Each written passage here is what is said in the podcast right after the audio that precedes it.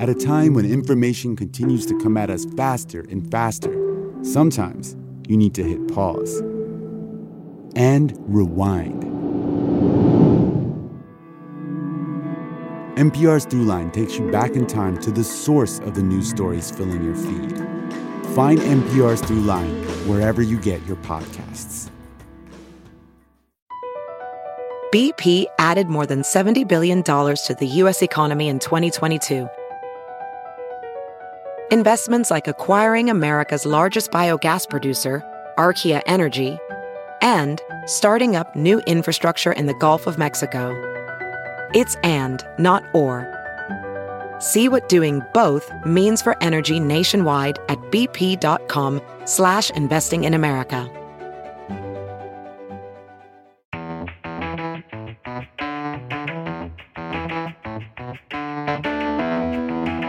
Presidential politics and public health collided as never before when journalist Bob Woodward released audio in which President Trump says he deliberately played down the threat of the coronavirus. And with less than two months before Election Day, candidates had to absorb all that while stepping up their get-out-the-vote efforts. And speaking of votes, the Secretary of State said about a thousand people voted twice in this year's primary elections. We're glad you elected to spend some time with us on this edition of the Political Breakfast. I'm Dennis O'Hare. Republican strategist Brian Robinson is with us again. Filling in for Democratic strategist Tharon Johnson this time, we're happy to welcome Nabila Islam, a Democrat and former candidate for Congress in the seventh Congressional District. Glad you both are here. Good to be here. Thanks for having us. In the middle of the week, we got to hear President Trump admit to journalist Bob Woodward that he misled the country about the severity of the coronavirus outbreak and that he knew about it in January. Now, it's hard to figure out where to start here, Brian, but let's begin with this November's elections and the effect of all of this here in Georgia. There haven't been many developments that have actually moved the polling numbers for Donald Trump or Joe Biden nationwide or even here in Georgia. Even if we grant that movable voters are in fact a small percentage in this state, is this revelation something that could move the needle for some of them? No, I don't think anything's going to move his core voters off of him. In fact, if you look at his core voters, I think they probably agree with him that we should have emphasized the economy on the front end and not let it just completely implode. So his people are going to be with him, and I don't think that's going to change. And it's not like we are two months from an election and Donald Trump is saying things that are shocking and newsworthy and get people talking. This is part of what he does, and it's never made a tremendous difference in what his numbers are from day to day. So people just let it wash over them to some degree. And look, as I've always said, Trump's voters take him seriously, but not literally. His detractors take him literally, but not seriously. And I think this is just another example of that. Well, Brian, I actually disagree with you. I think it's absolutely going to have an effect on our elections coming up. I think that him knowing how deadly this was, and he went ahead and said later on that he thought that we were going to have zero cases soon enough. And at one point he called it a hoax. I agree with you in the sense that his base will probably stay with him no matter what. But what the Republican Party has been losing, what polls are showing and focus groups are showing, is that suburban voters across the country are turned off by Trump. And I'm telling you, this audio is going to turn them off even more. And these are some of the folks that voted for him in twenty sixteen. And I just don't see how they find themselves voting for him again in twenty twenty. Yes, he says crazy things all the time, but the cost of him not leading when he needed to has cost over one hundred ninety thousand American lives of people that are not with their families today. And I think people are really going to feel that. Now, if you're in Republican Senator David Perdue's campaign facing Democrat John Ossoff, his briefing on the coronavirus has already been sort of meat for John Ossoff's ads. Now, on top of the financial stuff, we have briefings on the coronavirus and the threat. And now the president is saying he downplayed it. Brian, how do you respond to this in the Perdue campaign, given that Perdue is one of the president's closest allies in the Senate? There's no doubt, and I think Nabila gave us some foreshadowing of what's coming, that Democrats are going to jump onto this. Even when it came out, Joe Biden was immediately talking about this issue. But if you look at what Trump said, he was asked about it at a news conference on Wednesday, and he said, look, yeah, I would do the same thing. I don't want to incite panic amongst the population. That would hurt our economy and could have other repercussions. If you look at how well our economy has done as far as rebounding, certainly there's still a lot of pain out there. There's still a lot of economic growth that we need to recapture. But unemployment today is not what it was during the Great Recession. In Georgia, actually, it's even better than the national average, and we're one that opened up a little bit earlier. I don't think that Republican voters and Trump's base really wanted us to take even stricter lockdown procedures back in the spring. We saw the economic damage, and I think Republicans are looking around them and going, this isn't as bad as the Democrats say it is. And they can disagree with that, but I think a lot of them maybe don't know people who've gotten really sick or died, or have seen people who are asymptomatic or had mild symptoms. And I think that that has colored how they've approached this issue. The excuse of, you know, not mentioning it earlier because they didn't want people to panic because they didn't want to hurt the economy. It's very, it's a disheartening excuse. I don't believe it. Um, look, you can always rebuild in an economy, but you can never bring back the life of a loved one. And the people that have been hit the most by COVID are Black and brown people. They're working people. And our lives shouldn't be expendable just so that you can keep the economy going. People in Gwinnett County have been hit pretty hard here. And we're human beings too. And I think that the delay in taking this virus seriously has certainly hurt our communities more than it ever should have. And as far as the rhetoric coming out of Ossoff's campaign in terms of the argument that Perdue is not taking this seriously, or the fact that he did traded stocks after that briefing, he should keep driving that in because it makes him seem out of touch and it makes it seem like he doesn't care about the American people. He just cares about his pocketbook. I do want to push back on that because Black and brown people are affected by the economy too. And in fact, many of them are in the service sector, which has been the worst hit by these lockdowns. And economic issues are, like a disease, life and death issues. I mean, we have seen a spike in suicides, a spike in mental health disorders this year. Those things are very real, and much of that is driven by the economy and uncertainty about the economy. And getting the economy up and going again is important to life and death. And for many Americans, not all, for many, focusing on the economy, taking the odds as they are on getting our lives going again, getting our businesses going again, was a good bet for many Americans, and they would not have had it any differently. Listen, yes, of course, the economy is incredibly important. Jobs are important. Having money in your bank account to be able to pay for rent and food is incredibly important. But your health is your wealth. um, we've had over one hundred ninety thousand people die. They're dead. They're never coming back home. And we could have mitigated that number. And it's incredibly irresponsible that our leaders didn't step up to the plate. The buck stops with them. They should have warned us earlier. And listen, this pandemic has affected all countries all over the world, hence being a, a pandemic. But I just feel that we, you know, we feel so much lied to, and it feels like we could have done more, and we we just didn't. This is this is sort of the beauty of being in the minority, right? Of not having the White House. This was always going to be a matter of trade-offs, and Trump, and to some degree Governor Kemp, has had to walk that line to not only look on saving lives and keeping people healthy, but also keeping our economy going so that people can support themselves. And we've already seen terrible damage. I'm seeing it right here in areas around my neighborhood, a spike in homelessness. There was a talk on Brookhaven Next Door site this week about families with young children living in the woods in some commercial areas. It's tragic and it's heartbreaking. We need to think about people like them too. The debate you guys are having right now about choices and information goes directly back to Senator Perdue. And I want to go to a quote from him from earlier this year. It caused a bit of a stir when that audio was leaked. It was a Zoom call with the Rome Floyd Chamber back in May. And what caught a lot of attention at that time was a section where the senator compared the risks of COVID to the risks a person takes when driving a car.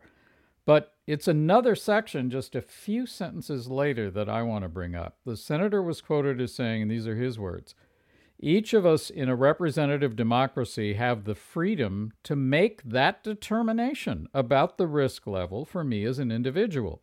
In a situation like this, as long as we have good information, we can make our own decisions." Brian, the issue now is, by the president's own words, we didn't have good information. And the Democrats are going to be arguing Senator Perdue knew it. Well, the question presupposes that the only source of information on the disease for the American people was President Trump. And that was never the case, even from day one. There's but isn't President Trump the biggest leader and driver of decisions if he steps forward? The people standing next to President Trump in those news conferences, remember back when we used to have them every day for a matter of hours, and it was just this incredible theater that everybody in the country was tuned into?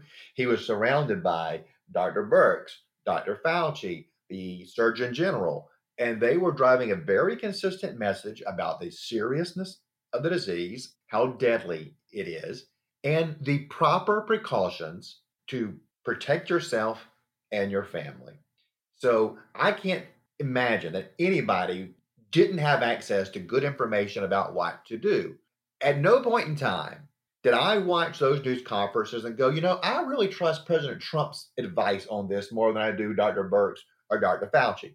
Now, I know some people did, but you could watch what was going on and make an informed decision. To Senator Perdue's point, we all were given information and we could make informed decisions. I respect Doctor Fauci a lot and uh, take his word, but I will say that Donald Trump is the president of the United States and has a megaphone, and it's not just some people that are listening to him. It's millions of people. It's millions of Americans. There were many people that even tried drinking bleach when he talked about injecting bleach to get rid of the virus. His words matter, and he's the most powerful man in the world right now, scary enough, and he wasn't forthright when he needed to be. He had the opportunity to inform the American public with the correct information, and he didn't use that opportunity. Instead, lied to us. The man lied to us. And so I think that it's an injustice that this happened, and, and, and it's cost so many lives. And you said earlier, Democrats need to pound that home. Do you expect that in the Perdue-Ossoff race, we'll see that become the center of Ossoff's message? I think it should. I think uh, Ossoff should continue to, um, his campaign should comp- continue to drive that home, that the G O P is not being truthful and it's been costing so many lives. We have seriously lost lives because of this. And now our businesses are hurting because we haven't been able to contain the coronavirus. About a month ago, I, I believe a couple of weeks back, we had the highest infection rate in the entire country. Now we're, we're still up there. We haven't been able to contain it. And so it's hurting our health, public health. It's hurting the economy. And, and it's something that Democrats should absolutely keep driving home. And Brian, very briefly, if you're Senator Perdue, how do you, to coin a phrase, inoculate yourself uh, against this one? I don't know that this is exactly what Republicans are going to be talking about the most going into the campaign. We get to pick what we talk about. And there are many other dividers in this race, such as the riots that are going on, the defund the police movement that is so unpopular with Americans, and the independence that we need. And I think that there's an understanding amongst independents and persuadables that President Trump didn't cause the pandemic, that anyone who was in control was going to face these same challenges.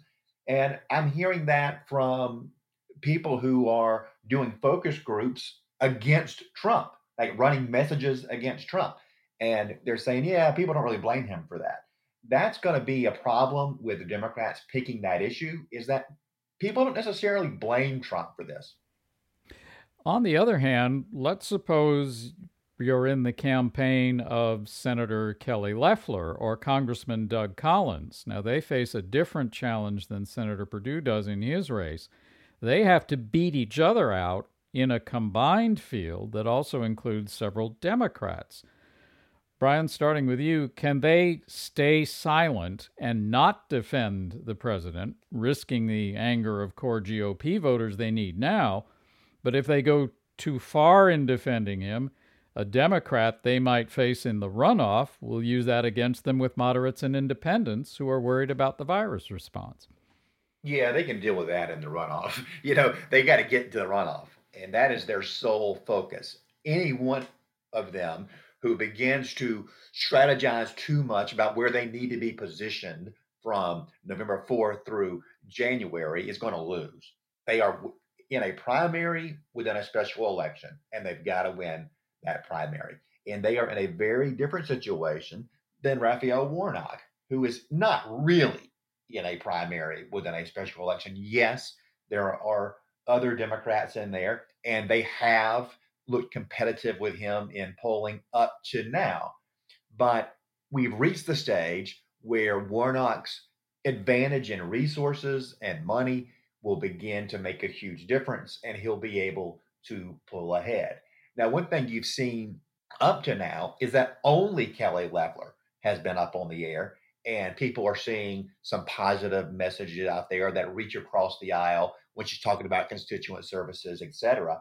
And so I think what you were seeing is a lot of Democrats saying, yeah, I like Kelly Loeffler. She was saying things on that ad that I like, and that's good. I think for many of those Democrats are going to see now, oh, here's my guy. This guy, Raphael Warnock, he's the Democrat, and that, that's who I'm voting for. They just didn't know who the Democrat was yet. They didn't know who their candidate was going to be. And so that's going to shake out in the polls to some degree. And I think that'll take hold here in September because we're seeing more and more of Raphael Warnock. But for Doug and Kelly, their focus isn't Raphael Warnock. You won't hear them talking much about him at all.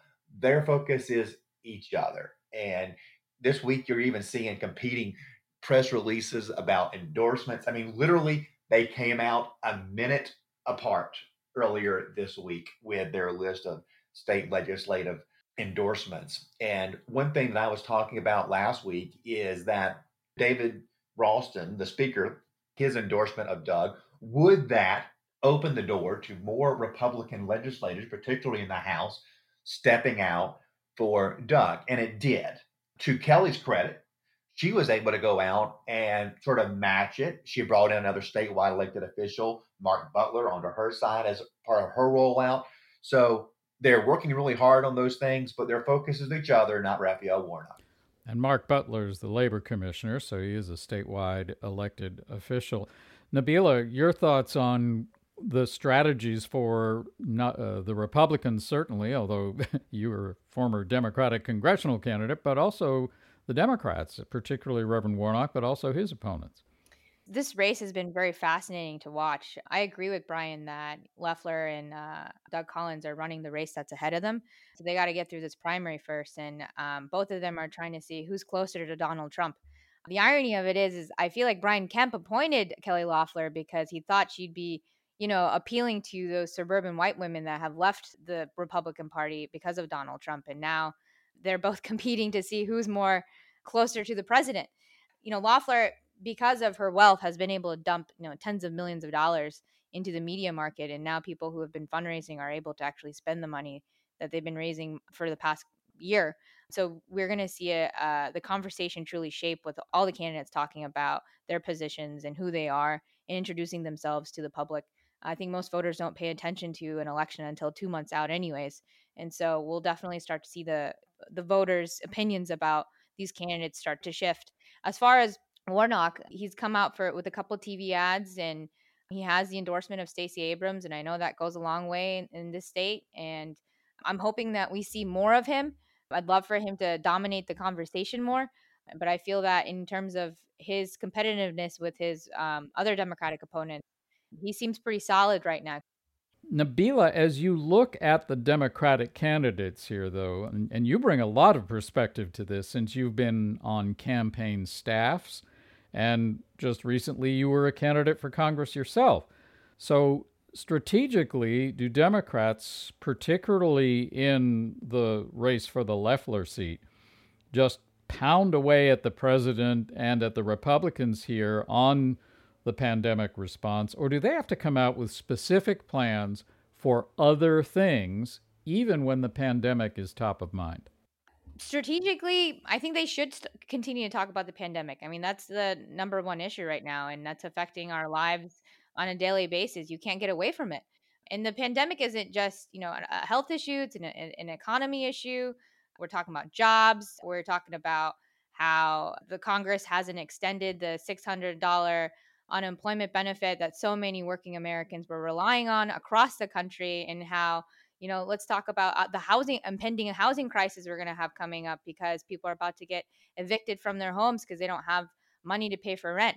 During a pandemic, we're going to have people on the streets. And so this is a, a large conversation that I feel like the Democrats should continue to talk about and remind people that we wouldn't have been in this mess if we had, you know, nipped it in the butt earlier. Now, listen, no one's blaming Donald Trump for creating the pandemic. We know it's not his fault. But at the same time, he had the tools to mitigate this and not make it as bad as it is right now. We shouldn't let Republicans get away with not talking about COVID. This is, I think, the number one serious issue on everyone's mind. And, and look, I think it's on everybody's mind. I don't know that it's the number one electoral issue, because if the Democrats make that their entire platform, they must continue to answer the question that Joe Biden had to answer: would you be in favor of another lockdown? And he said yes, if scientists said so, whoever these scientists are. And I don't think anybody wants that. You talk about homelessness and joblessness. A lockdown is going to make all of that much worse. And a lot of these businesses that have survived by a hair are going to tilt over into bankruptcy. That is guaranteed. And we will have an even greater concentration of wealth in this country, because all of those small businesses around the country, which is such a wealth generator for families, will go away. So I would love for Democrats to make that the main issue, because I don't think it's the main issue. And, and they continue to not talk about the riots and have to dance around the defund the police issue that is so unpopular. Fine.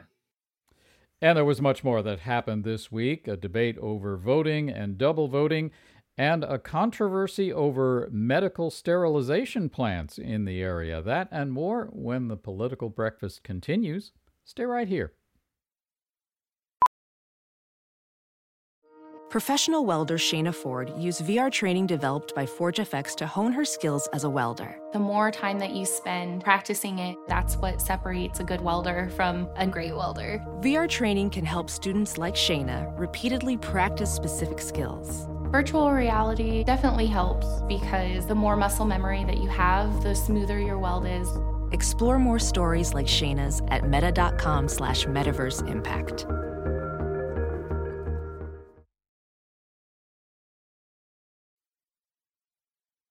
And we are back on the Political Breakfast. Thanks very much for staying with us. I'm Dennis O'Hare with Republican strategist Brian Robinson and former Democratic seventh Congressional District candidate Nabila Islam.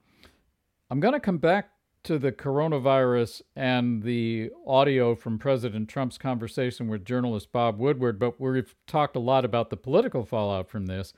Now we've got the public health fallout here. There's been, of course, a lot of controversy here in Georgia about Governor Brian Kemp's response and whether or not he was too slow to impose restrictions and then too quick to lift them. Let's cast our minds back to late April, when the president himself blasted Kemp for reopening, saying, "I think it's too soon," and "I was not happy with Brian Kemp." This after he and Vice President Pence had privately told Kemp they supported his reopening moves.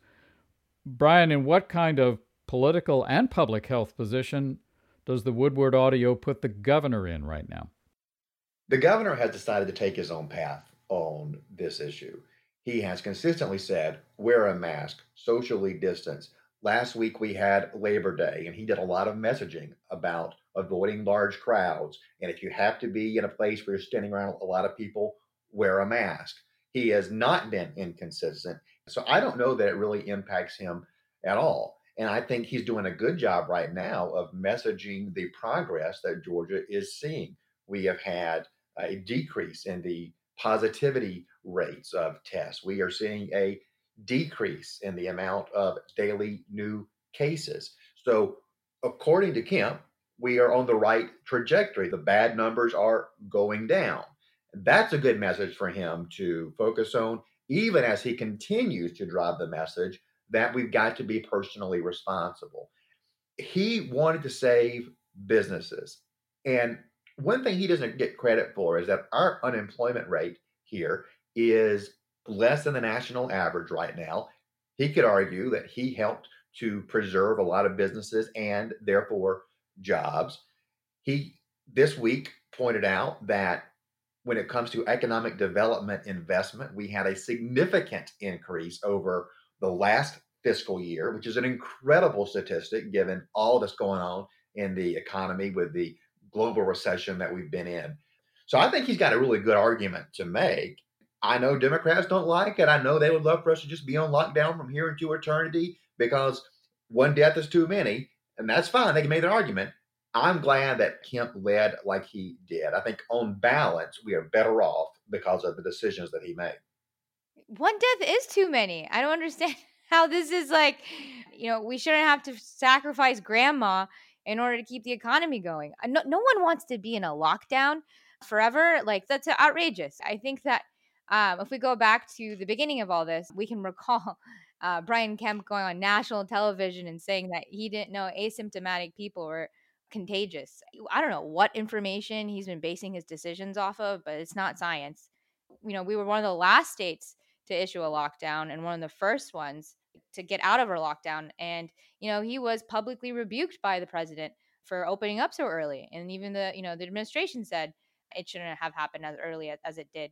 With that being said, you know, we've had over six thousand Georgians lose their lives to this virus. I saw that article where our positivity rate has gone down, but it's also, uh, we got to look at the number of people that are actually being tested. That's gone down as well. And we're trying to figure out why. People need to continue to get tested, and we need to implement contact tracing. Uh, we're seeing a lot of the virus spiking as people go back to school. These college campuses aren't taking this seriously. I think that the safety protocols that we should have taken in the beginning weren't taken. And um, unfortunately, it's hurt a lot of people along the way. You know, I, I will push back a little bit on the universities. I think the university system and our individual institutions have been responsible. If you look at the University of Georgia, for example, they've had a huge outbreak among students, concerning numbers. More than fourteen hundred for the final days of August and the first few days of September. That was the latest report that just came out. And what we've also seen is that there hasn't been a lot of spread amongst professors and other teachers. So what that suggests is that the spread is not happening in the classroom. It's happening at parties, bars, other get-togethers. So this is not a matter of institutional failure. It's a matter of personal responsibility. And again, what are these students who are adults and who are informed of the dangers? They're taking a calculated risk. I'm young, I'm healthy, I may get it, but I'm likely to have mild symptoms or be asymptomatic. So they're taking a calculated risk.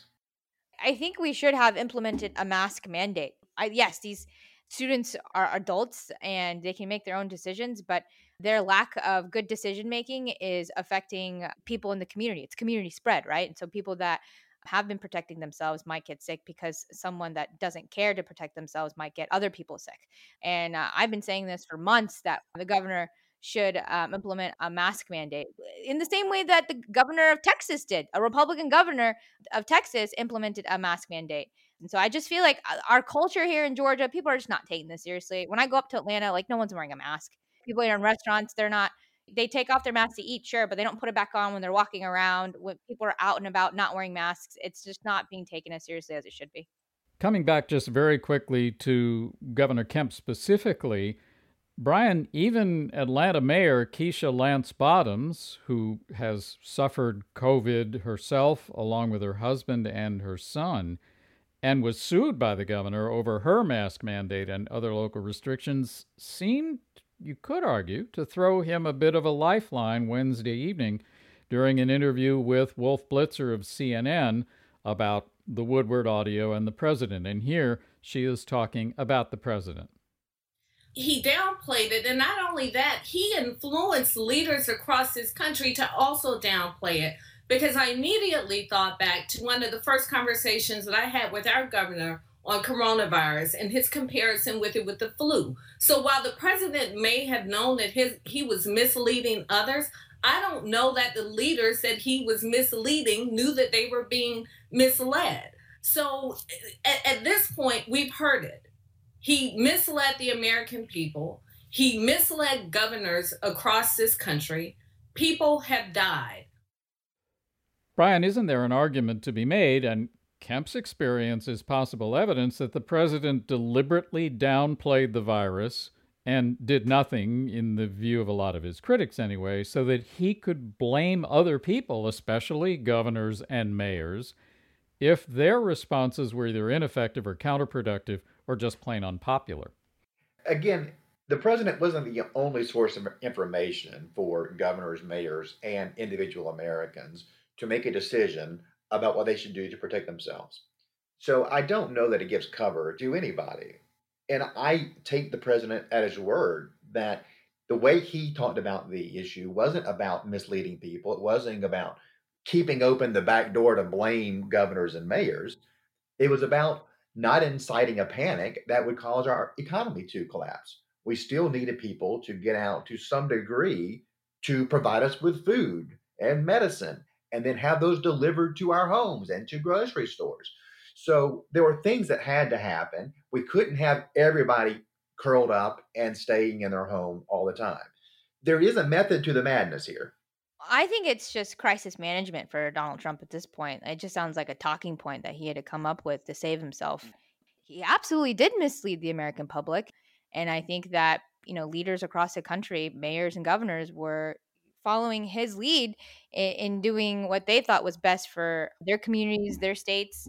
This whole time I've been talking about how irresponsible he's been, but it's had such a effect on um, leadership from top to bottom. And going back to, will this be an election issue and will it affect elections? Absolutely. I think um, this is really bad for Republicans. And I hope that come November, we are able to vote him out. Let's turn to the elections. Secretary of State Brad Raffensperger held a news conference this week in which he said some one thousand people voted twice, and he claimed deliberately did so, during the primary elections earlier this summer. Nabila, I'll start with you. Democrats have argued that voter fraud really doesn't exist in any big measurable levels at all. But if the secretary has evidence that people voted deliberately twice, is this a concern that Democrats are going to have to answer? So the secretary is absolutely playing politics. He knows that a thousand people did not deliberately try to vote twice. We all know that this past election was incredibly disorganized. I was on the ballot, so I was very hyper aware of what was going on on election day. A lot of people experienced this across the state where, at first, remember where they're like, you were you have to insert this piece of white paper in if you mail your ballot in, and then it turns out half the people didn't get the piece of white paper, and so they were. It was just so confusing. And then when you were mailing it in, it was taking forever for the counties to register whether or not they had received your ballot. So of course there were thousands of people that were worried their ballot wasn't counted, and they wanted this election was very important to them. And so they probably showed up to the polls and told the poll workers, you know, I don't think my ballot was counted. Can I vote in person? And then also, I will add, a lot of these poll workers didn't have as much training as they should have.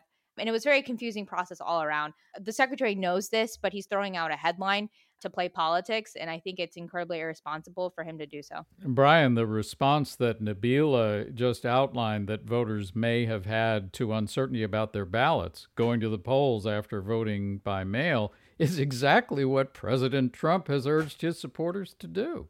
He has done that to make a point that there is the opening for fraud in this election. If the system can't immediately identify people who've already cast an absentee ballot. So he's making a broader point there. I don't think he's actually encouraging people to break the law. And as Secretary Raffensperger said, that is a felony punishable by pretty serious fines and even jail time, though I don't think anybody's going to go to jail for any of this. But I disagree with Nabila that those thousand people didn't know they were voting twice. Getting an absentee ballot isn't something you do passively. You do have to send in your application. You got to get it back, open it up, fill it out. I mean, there's a, there's a process. There's a lot of work that goes into it. You don't do that and then forget that you did it and then go show up to vote and do another leg of work. So these people did know.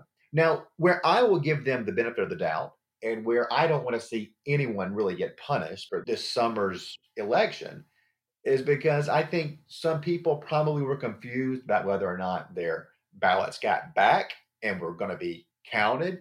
Now, you've got to be a real conscientious voter to think through all that, but there are some out there who are. What I want to tell people is, you know, I voted absentee in June and in August, and I found it very reassuring that I could go to the Georgia My Voter page, put in my name and birth date, and it shows that I've received my absentee ballot and that they have received it back, that DeKalb County has my ballot.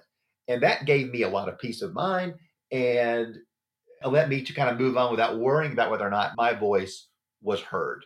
So I encourage people to use that tool. But the Republicans have made the larger point that fraud is possible. I know the media always likes to say, as Dennis just said, that there's no evidence of voter fraud. And I reject that until the media also says that there's no evidence of voter suppression anywhere, that this is a complete canard thought up by left-wing groups to fundraise and mobilize their voters. Uh, voter suppression is one hundred percent real. There you go. Expect right back to the talking points. That's good. Um, are you kidding me? No, I, on my election day, yeah. twenty percent of uh, machines in Gwinnett County were not operating the morning of, and they were in eighty percent of Democratic heavy precincts. People have been kicked off the voter rolls, unjustly so. The A C L U just came out with a report saying that there was a sixty-three percent error rate in the recent purge that the secretary made in the beginning of this year. Voter suppression affects Black and brown people at an uneven, uneven rate. This is something that needs to be addressed. This is something that is absolutely affecting people uh, today, and we should be making it easier to vote, not harder. I think it's irresponsible to say that voter suppression isn't real. Listen, voter fraud happens, but it's at zero point zero zero zero zero six. I think it's five zeros. Like it, it barely ever does happen. And I feel like people give that more attention than they do being able to empower people to exercise their constitutional right to vote. Um, that's not a conversation that people on the right have. Should we make Election Day a federal holiday? Should we have same-day registration? Why not just make it easier to vote? And so, I mean, when we're not making easier to vote, that is also voter suppression. Well, but look, I love the passion. And, and, you know, when you talk about voter suppression and say it's not real, it's just like, you know, hitting this button and Democrats go crazy. Let's go to that A C L U study. It's completely absurd. The Secretary of State's office asked for the data they're using and they won't turn it over because the data won't back up those wild assertions. The left, particularly Fair Fight Action, has sued the state consistently for two years now, and they lose in federal court, often in front of Obama-appointed judges, because when you scratch the surface, nothing they're saying is real. It is a fundraising mobilization tactic. Now, as far as voting machines not working, that's a problem. It's not voter suppression, but it is a problem, and it's got to be fixed. The same issue happened in Floyd County up in Rome, which is an overwhelmingly Republican county. And they had a Republican G O P primary runoff there that day. And for a period of hours, the machines weren't working in most of those Floyd County precincts. So it's not just something targeting Democrats or people who are minority. That's not true. It is a localized issue. Now, I'll tell you, the people who probably ran those Democratic precincts in Gwinnett that you're referring to were probably Democrats. If there weren't people who had a partisan agenda to keep Democrats from voting. So it's just a matter of people learning a new system, a new voting system. There were some hiccups those first two rounds. We've got to get them fixed by November, no doubt about it. I want everybody to be able to vote. But you're talking about not making it easy to vote. all you got to do is go get a driver's license. You're immediately registered to vote. We have made it as easy as any state in this country, and that's why we've had seven hundred thousand plus new voters register since twenty eighteen. All of those people are active on the rolls. They can show up in November. No one will stop them. If their machines don't work, they can fill out a paper ballot when they're there. Everybody gets a chance to vote. And if you don't want to take that risk, you can order your absentee ballot right now. It'll come to your house in a couple of days. So no one has an excuse for not voting. I would say the Secretary of State did something right, right when the pandemic hit, and he had every registered voter issued an absentee ballot request form. And we saw the highest turnout in our primary ever in the state of Georgia. I don't understand why we didn't do that again to make it easier to vote during a pandemic. Yes, you can request it on your own, but that becomes an issue that's a- harder for some folks because they don't have internet, they don't have computers. I would also say that in Gwinnett County, because this is where I live, the elections board, six to one, voted to have every single Gwinnetian receive an absentee ballot request form. But when it came down to the commission, it was voted on party lines three to two to reject giving people the ability to safely vote from their homes or making it easier. Allowing more people to vote is a partisan issue, unfortunately. And I feel like it shouldn't have to be. Republicans and Democrats should agree on this. We should make it easier to vote for everyone and make it safe. Let me real quickly pose questions that are raised by this to each one of you. Nabila, starting with you. The state uses a postcard system to check in with people now. They have to return a postcard that the state sends them if they haven't voted in a while. The state does have a legal obligation to maintain its voter rolls, and if someone doesn't make the effort to return a postcard, how can anyone be sure that they'll make the effort to vote or even care about it? Yes, I know that's a way that people validate home addresses, and I have heard in the past that people have not received those postcards, or for whatever reason they go to the wrong address. I feel like we should go above and beyond and make sure that if we're going to purge someone off the voter rolls, that we are guaranteed that they either passed away or they moved away from their home or don't live in the state anymore. But I don't think we're doing the due diligence that this deserves, and that's why so many thousands of people have been purged unnecessarily. The people who were canceled in twenty nineteen had not voted since twenty fifteen. They didn't get the postcards because they don't live at the address where they're registered anymore. That's why. It's all matched up against the Postal Service's change of address database. That's what these vendors do. That's the issue here. Most of those people who were canceled have moved and registered somewhere else. So they're not people who don't have the right to vote. They're just voting where they live now. And Brian, for you, back to the double voting issue raised by Secretary Raffensperger. According to the Atlanta Journal-Constitution's analysis, nine one-hundredths of a percent of the absentee ballots would have been represented by those one thousand alleged double voters.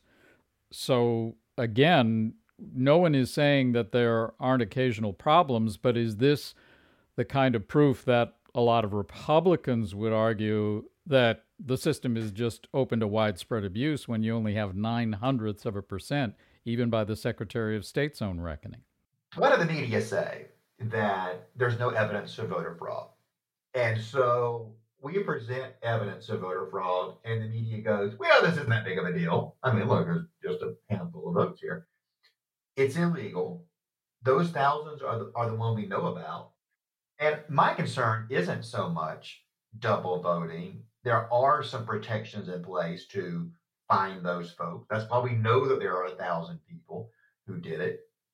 My issue about the widespread absentee ballot use, and this is what the president is talking about. He doesn't want ballots automatically sent to every registered voter because the lists are never going to be up to date with where people are living, who's died and who's alive. You're going to have ballots showing up to houses to people who don't live there or to people who have died. And the person who does live there can vote for themselves. They can vote for that person who used to live there. They can vote for that dead person. And don't tell me there's no evidence of voter fraud. You can't prove that is happening normally without a really laborious process. So that's how it happens. When the Secretary of State's office earlier this year sent out the applications all of us heard about people getting two applications. One maybe had their, you know, middle initial and one didn't. Ballots coming for their dead grandmother. Ballots coming for people who used to live there. We all heard those stories. If people had chosen to act fraudulently, they could have, and no one would be able to prove it. The reason that the double voting is happening is because people are absentee voting and unclear whether or not their ballots have been accepted. It's been taking a while for the systems to update whether or not you've received your ballot. It took me a month for the Gwinnett system to show that they had received my request for a ballot and that it had been mailed out. People want to make sure their votes are being counted. And I think that's what this double voting is showing. I think people are just scared that their their vote won't be counted via mail. And so I think people are need to be very vigilant about it and make sure that their votes are being counted, and hopefully show up on election day as well and make sure that the votes are counted there as well. Turning to another collision of politics and public health, this is the long-running battle over medical sterilization plants in Newton County and in Cobb County, among other places. There are continuing lawsuits against Becton Dickinson, or B D, and Sterigenics, and it's the Sterigenics Smyrna plant that has perhaps attracted the most attention. B D operates a plant near Covington. These lawsuits continue uh, over cancer-causing emissions, and meanwhile, Sterigenics has been suing Cobb County over property value estimates. Nabila, starting with you, this brings up the real dilemma in a pandemic of how necessary medical sterilization is, especially when protective equipment and medical equipment are in short supply in some areas, versus public health of the folks around it. Governor Kemp met with the company representatives earlier this year. There was a lot of state attention to it then. Do we need to come back now, both the governor's office and state lawmakers, to try to resolve this, because we're just in a continuing dilemma and now continuing litigation? I feel like the state and our elected officials have a responsibility to figure out how to protect people's public health both ways. Yes, we need to make sure that, you know, medical equipment is being sterilized, but do it in a way where we're not causing cancer at the same time. We need to be a lot more thoughtful about how we approach this and making sure that no one is getting hurt. These are Georgia businesses that employ Georgians, pay property taxes, and provide a service that is crucial, particularly during a pandemic. There was a lot of concern back in the spring, as all of this controversy was going on locally, that we wouldn't be able to get clean medical devices because we depend on those services. So what these companies need are a consistent, dependable regulatory regime. And that means the state, maybe the feds, need to set levels for acceptable emissions, something that the scientists say is safe to the surrounding communities. They should not be exposed to ongoing litigation when they were following the regulations that had been set for them. Now, were there errors from time to time where they went over those levels? Hey, let's look at that. But there were levels in place that they were expected to meet. And if they didn't, they should be punished for that. But let's set a standard, stick to that. And if they do, they should have some level of protection from lawsuits. Uh, well, we tried doing that with the E P A, and we, we see where that is now. It's pretty much gutted. Um, and look, I think that we deserve to have clean medical devices, of course, especially during a pandemic, but we also deserve to have clean air. We need to figure out how we can effectively implement these caps uh, on these emissions so that these factories don't get away with sickening the public. On a lighter note, maybe, uh, Brian, you are a big U G A fan, and uh, it's about to be football season, and Ugga, Ugga the dog is not going to be on the sidelines this season because of N C double A and S E C rules.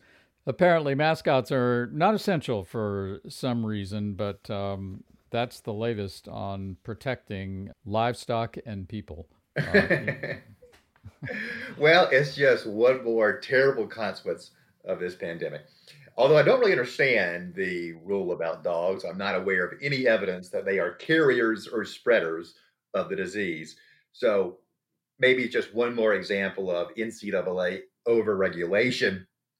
But I will say, on a personal note, I am a season ticket holder there at U G A, and I was only offered one of the games that it will happen in Sanford Stadium this fall. And so I've decided to opt out for the year. So U G A is not alone. I will be watching from home as well, and uh, I will miss him, and I will miss being there. Um, go dogs. There we go. And that's it for this week's Political Breakfast. Thanks so much for joining us. I'm Dennis O'Hare. Brian Robinson is a Republican strategist, communications consultant, and former deputy chief of staff for Governor Nathan Deal. Filling in for Democratic strategist Tharon Johnson this time, progressive activist and former seventh District congressional candidate Nabila Islam. Thanks so much to you both. Have a great weekend. Thanks for having us. And you can follow us on Twitter. Brian is at Lord Tinsdale. That's T I N S D A L E. Nabila is at N A B I L A H for G A zero seven. Tharon is at Tharon Johnson. And I'm at D E N I S O H A Y E R. Our thanks to Kevin Rinker and Stephen Key for their production assistance. And please remember our podcast with up-to-the-minute information on the coronavirus. It's called Did You Wash Your Hands? Sam Whitehead is your host. And if you like this show, please subscribe. You can do that wherever you get your podcasts. And be sure to rate us. That's a great way to make sure other people can find us. We'll be back in your feed and in your head real soon with more nourishing political conversation. Be sure to join us and have a great and a safe week.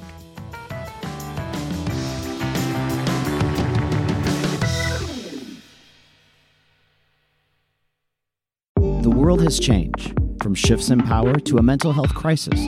So with all this social change, how do we balance the human desire for empathy, the business need for productivity, and the hope to make an impact in our community?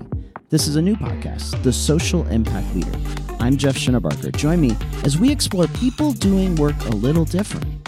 Available every Wednesday at wabe.org forward slash podcast or wherever you get your podcasts. W A B E. Ever wondered where to find the best dumplings in town? Curious about Atlanta's obsession with lemon pepper? Join us on Savory Stories, a new podcast, as we uncover the untold tales behind Atlanta's culinary scene. From the roots of your favorite dishes to the creators that bring them to life, we're diving deep into the heart of the city's food culture. Listen to Savory Stories at wabe.org slash podcasts or wherever you listen to podcasts. W A B E.